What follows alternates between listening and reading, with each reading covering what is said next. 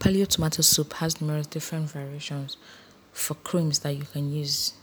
There is a regular style of cream, which is generally commodity dairy. The other style is more vegan, which is the version of co- with coconut milk. Other people simply ignore the cream and just add water, which is not bad if you look for if you look for a further simple taste. Each person has their needs, so it's over to you to determine by testing the difference and seeing what you want to go for. So the first one is using simple cream in your soup. You may want cream if you do not like the natural texture of tomatoes in your soup.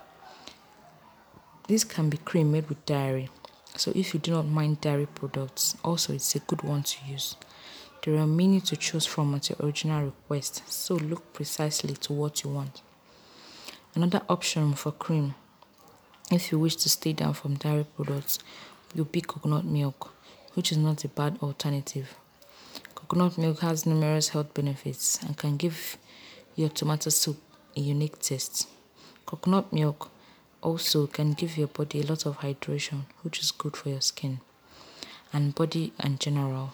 If you need a healthier alternative, also, coconut milk is a good option for everyone. Just adding water can also be, be a feasible option. It really it's really over to you if you suppose you need cream or not. Some people just decide to forget the cream each together and go with the natural constituents that are formerly in the soup. If you have if you have a good soup, also the cream may not indeed be necessary. It really depends on which form you're using and how you're making your tomato soup.